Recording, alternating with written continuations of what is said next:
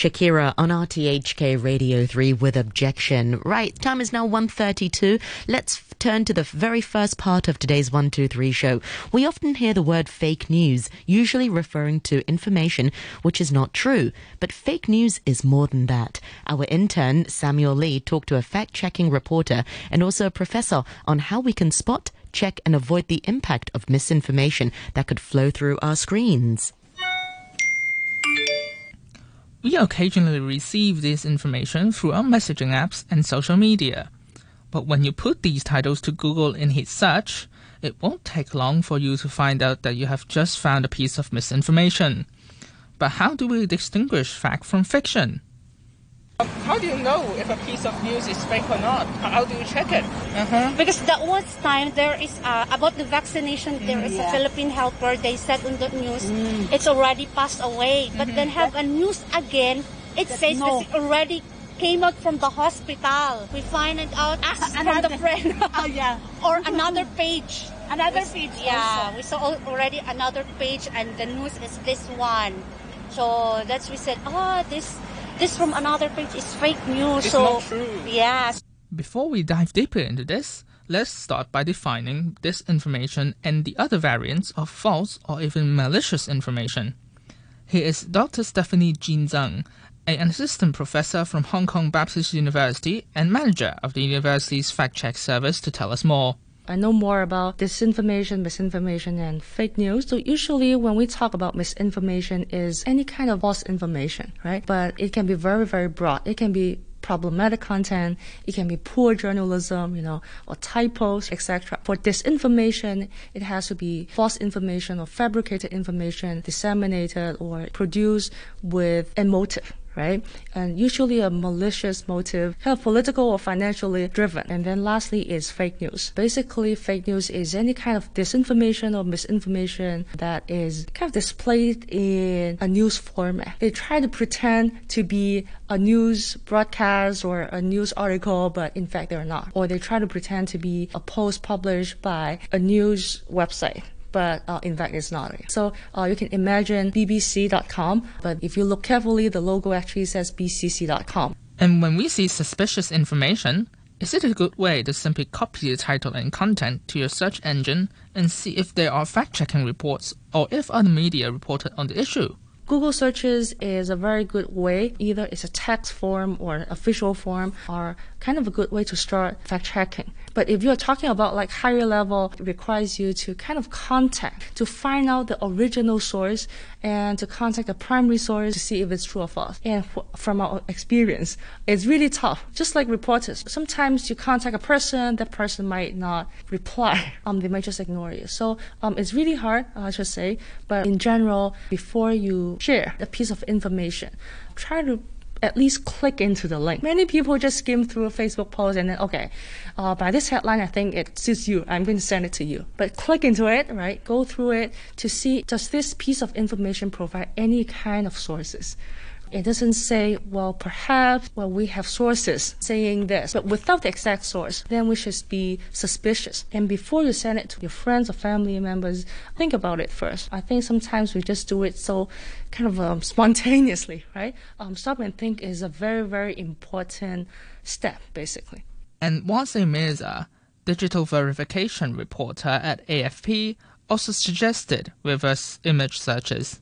It's a very common process because I think everybody just uses Google to constantly check if something is right or not. But there are ways to refine this process further. But perhaps the easiest thing to do, which also is like the most bang for its buck, is called a reverse image search.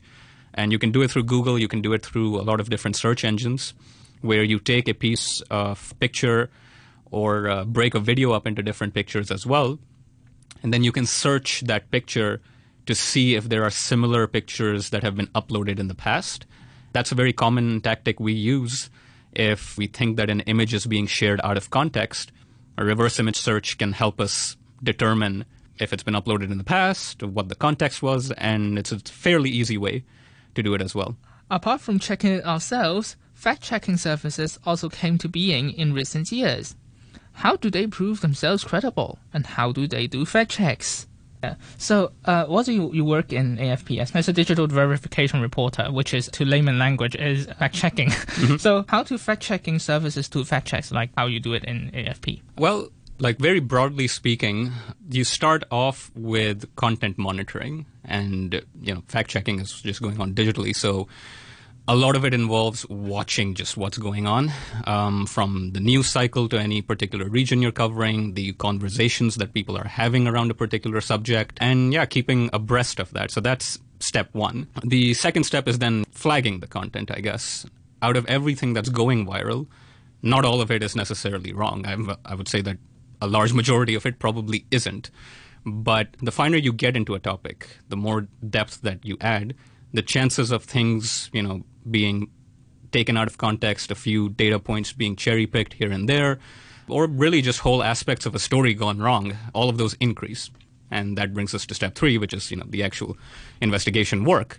We do that, and depending on what we find and how conclusively we can show that it's wrong or misleading or not real, yada, yada, yada, then we'll eventually write about it in a fact check article. What we do to build our own reputation is to be independent and be transparent, right? By independent, I'm saying financially independent. Um, we're funded by the school, by the university, or by some external grants. If we do have a sponsor in the future, we will make it very clear on our website to, to make sure people know about it. And also by transparent is that we want to make the whole fact checking procedures very, very transparent. So every single reader, when they read our fact checking report, they can actually follow the report right? We have all the references, all the links. They can follow every single step of our report, and they should be able to come up with the exact same or a similar verdict. And after listening to all these, how do we distinguish genuine information from false ones? I should also actually place a caveat here that even if you follow all of the techniques that I'm about to tell you, the chances of the thing in question being wrong are not reduced to zero. So you you could follow all of these things and still be misled, and you know that's unfortunate. But anyway, first of all, trust news articles over random posts. So if it's a random Facebook post, a message on WhatsApp, or wherever else you are, verify it with a trusted news source rather than just somebody saying it, right? But okay, what if the news article gets it wrong? Or you know, I can't remove that possibility. So okay, try to see maybe two or three different outlets reporting on the same incident.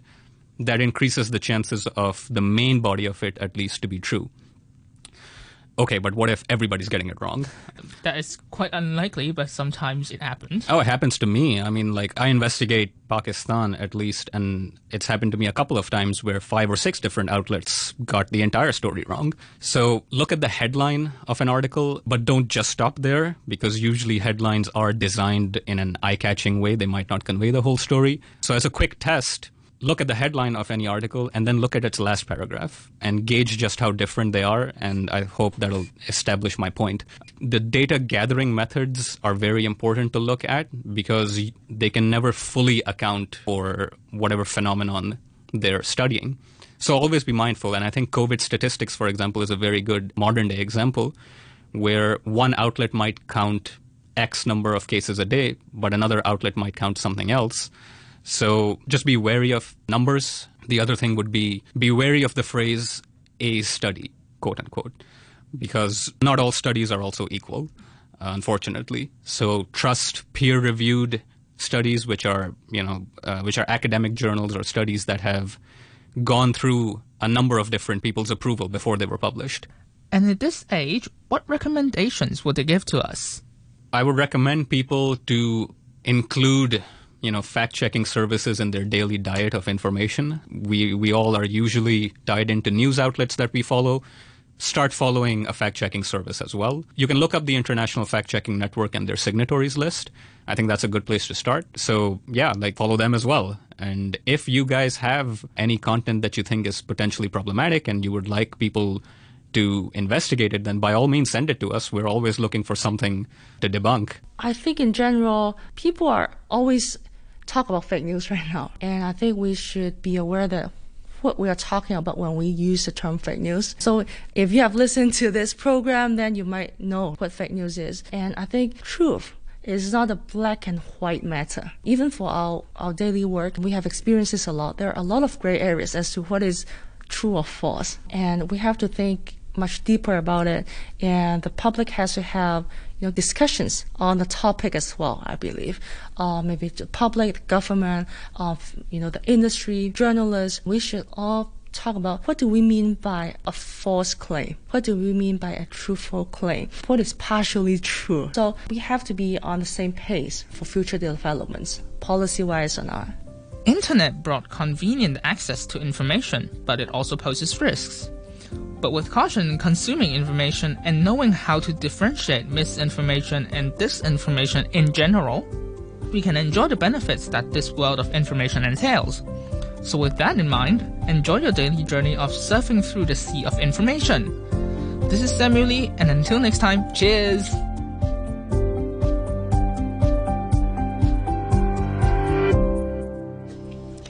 Many thanks once again to Samuel Lee on his great feature on fake news. Thank you so much. I'll, I'll be more careful when I'm surfing the internet to decipher what's real and what's not. Many thanks once again uh, to you, Samuel.